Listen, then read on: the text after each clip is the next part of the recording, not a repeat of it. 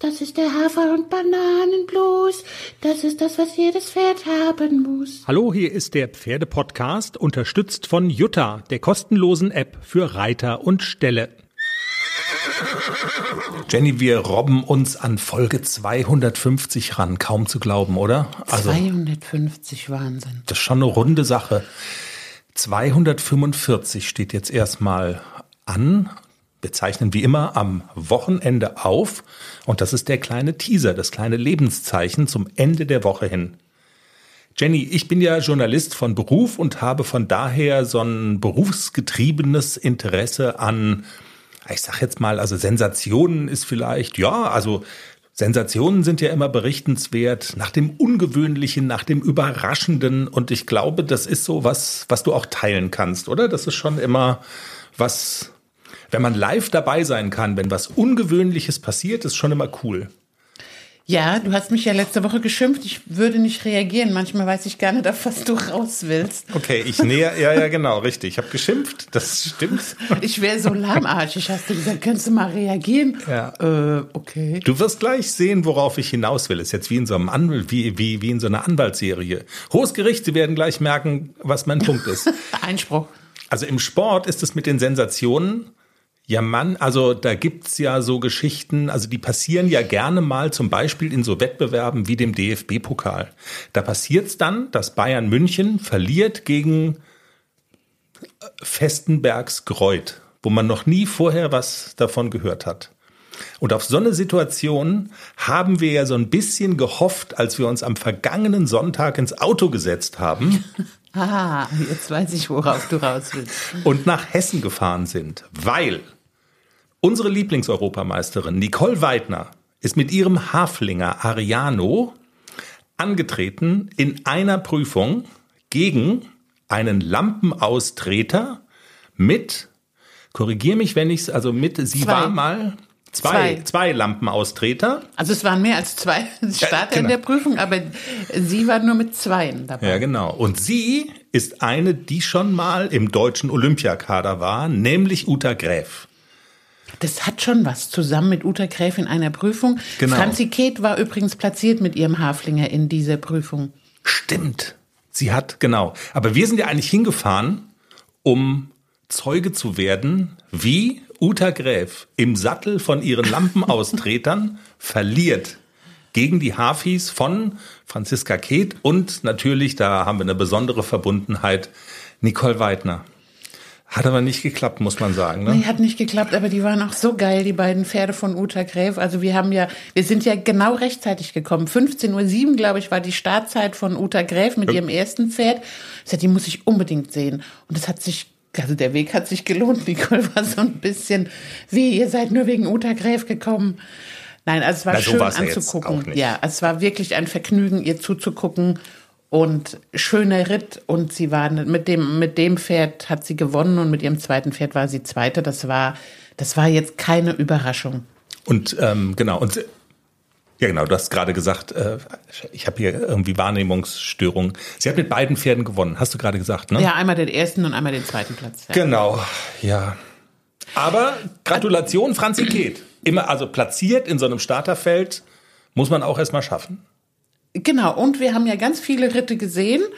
Und so manches Mal habe ich mir so gedacht, okay, ihr Richter, was seht ihr jetzt? Also mhm. wenn zum Beispiel so, so Serienwechsel irgendwie total verhauen sind, dann ja, denke ich so, habt ihr gerade nicht hingeguckt? Habt ihr gerade in der Nase gebohrt? Also es war dann schon auch mal wieder, wo man sich über die ein oder andere Richterei so ein bisschen gewundert hat. Da hätte man gerne mal ins Protokoll geguckt. Was Aber dann, mhm. so ist das. Was dann dazu geführt hat auch, dass der Hafi von Nicole vielleicht ein bisschen arg weit nach hinten gerutscht ist, ne? Dann in der in der Siegerliste, wo man sagt, ja, ja, also dass der da nicht der Sieger war und verkannt wurde, das sieht man ja schon ein, aber gar keine Frage. Aber wenn wenn es ein korrekter Ritt ist oder ein weitestgehend korrekter Ritt, dann muss ich auch entsprechend die Punkte verteilen. Das, also, dass so ein Haflinger natürlich nicht so schwebt und nicht diese, diesen Schwung entwickeln kann wie so ein Warmblut, das wissen wir ja alle. Da müssen wir auch gar nicht drüber streiten. Aber wenn es eine, wenn es eine wirklich weitgehend korrekte Vorstellung ist, dann ja, kann man so manches Mal die Punkte nicht so ganz nachvollziehen. Ja. Aber so ist es. Richten, Sie haben es ja in, Sie haben es ja jetzt auch mal ähm, in einer Studie. Richten ist natürlich immer subjektiv. Da kann man sich noch so objektiv geben, es ist immer subjektiv. Dem einen gefällt es, dem anderen nicht. So sieht's aus. Ich habe ja immer gerne, wenn Hörerinnen und Hörer was mitnehmen können, auch in unseren kleinen Folgen. Jetzt kommt der Teil, wo man was mitnehmen kann. Jenny, du sagst immer, wenn du so hochklassiges Reiten siehst, das beflügelt dich immer und du bekommst immer Lust, selber zu reiten, selber aufs Turnier zu gehen. Machst du an diesem Wochenende, also hattest du eigentlich vor an diesem Wochenende? Das Bild hinkt bisschen, du wolltest nicht ins Dressurviereck, sondern du wolltest so eine Just-for-Fun-Nummer machen, aber du machst es nicht. Warum?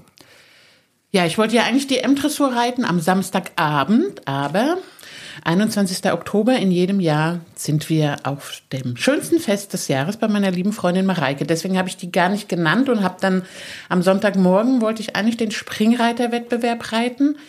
Aber jetzt hatte AC letztes Wochenende ein Matschauge am Samstag und ich habe erst so mit homöopathischer Salbe versucht, aber das Auge war ganz rot und da kam dann so Schmudder raus und dann habe ich wirklich einen halben Tag dachte ich, okay, ich versuch's mit Homöopathie, Hex, Hex, hat natürlich nichts genutzt und dann habe ich ähm, eine Augensalbe reingemacht, die Cortison enthält und mhm.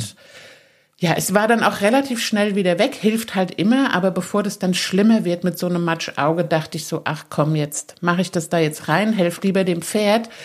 Jetzt ist natürlich die Wahrscheinlichkeit, dass es eine Blutprobe bei einem Springreiterwettbewerb gibt, so, so groß wie Minimal, im Lotto zu gewinnen. Ja, mhm. ja aber mir sieht man sowas ja immer an, wenn ich was mache, was ich nicht darf.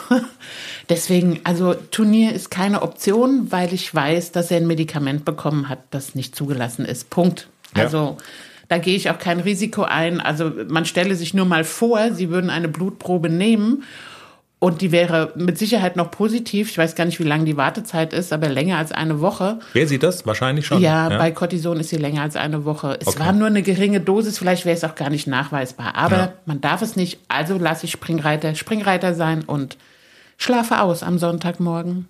Also es kann dir nichts passieren, einfach durch dadurch, dass du nicht teilnimmst und dich regelkonform verhältst.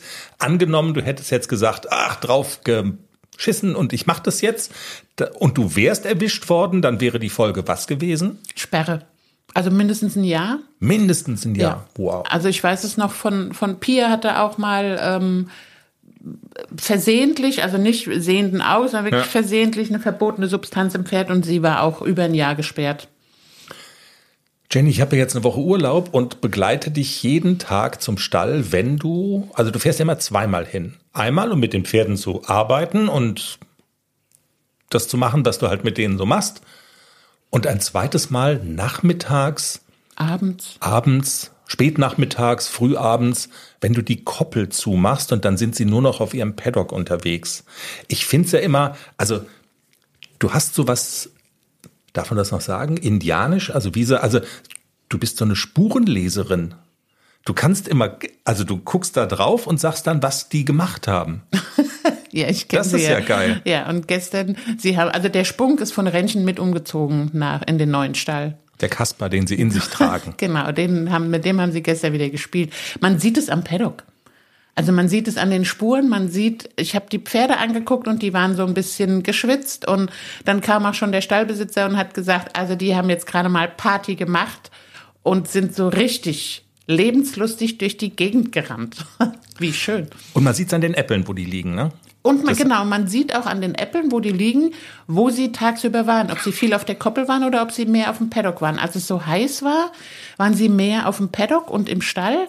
Und jetzt ist das Wetter natürlich koppelperfekt. Man braucht keine Fliegenmütze mehr, man kann sie einfach rauslassen ohne Mütze ja. und sie sind den ganzen Tag da draußen. Also das ist Lebensfreude pur und ähm, ja, allen geht's gut. Das macht Spaß. Jenny, was wir auch noch in der Sendung haben am Montag, und da können sich die Hörerinnen und Hörer, glaube ich, auch drauf freuen. Wir haben einen sehr spannenden Interviewgast, der gleich zwei akademische Titel trägt. Professor Dr. Ellen Kienzle. Aber keine Sorge, Sie spricht ähm, nicht irgendwie verklausuliert oder kompliziert oder dass man da nicht mitkommt. Sie ist Mitautorin eines, ähm, eines neuen Buchs. Da geht es um die Ernährung der Pferde und um neue Erkenntnisse, Wie berechnet man Rationen richtig? Das ist tatsächlich sehr spannend, hängt von ganz vielen Faktoren ab. Ist mein Pferd jung oder alt? Ist es dick oder dünn? Ist es ein Sportpferd oder kein Sportpferd? Also erstmal das richtig einzuschätzen und dann zu sagen, okay, von dem Zusatzmineralfutter, da brauche ich jetzt gar nichts, mittel, viel, wenig. Und also so in die Richtung geht's und das erklärt sie wunderbar. Und ähm, das ist eine spannende Geschichte. Also ich hatte sehr viel Freude daran, das diese Woche aufzunehmen. Und das gibt's am Montag auch noch zu hören. Dazu nichts über einen, der Hund schüttelt sich, niest, stört die Aufnahme, aber es gehört ja irgendwie dazu. Ähm, also dieses Interview gibt's. Thema Ernährung, Thema Futter, Portionen.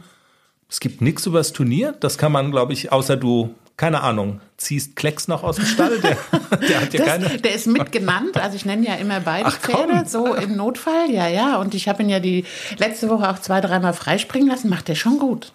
Vielleicht kannst du ihn ja auch freispringen lassen über diesen Springreiterwettbewerb. Ah. Oder ist es zwingend notwendig, dass man da. Man also muss das, drauf sitzen, man ja. Muss, okay. Willst du das Regelheft nochmal nachlesen? Ja, Klexi. Also ich habe kurz drüber nachgedacht, ob ich mit Klexi vielleicht an den Start gehe, aber. Was ist der hemmende Faktor? Angst wahrscheinlich, oder? ich habe Angst, dass ich runterfalle. Ja. Berechtigte Angst. Die Angst vorm Runterfallen, schöner Folgentitel. Ist immer da. Vor allen Dingen bei Klecks. Genau. Ja.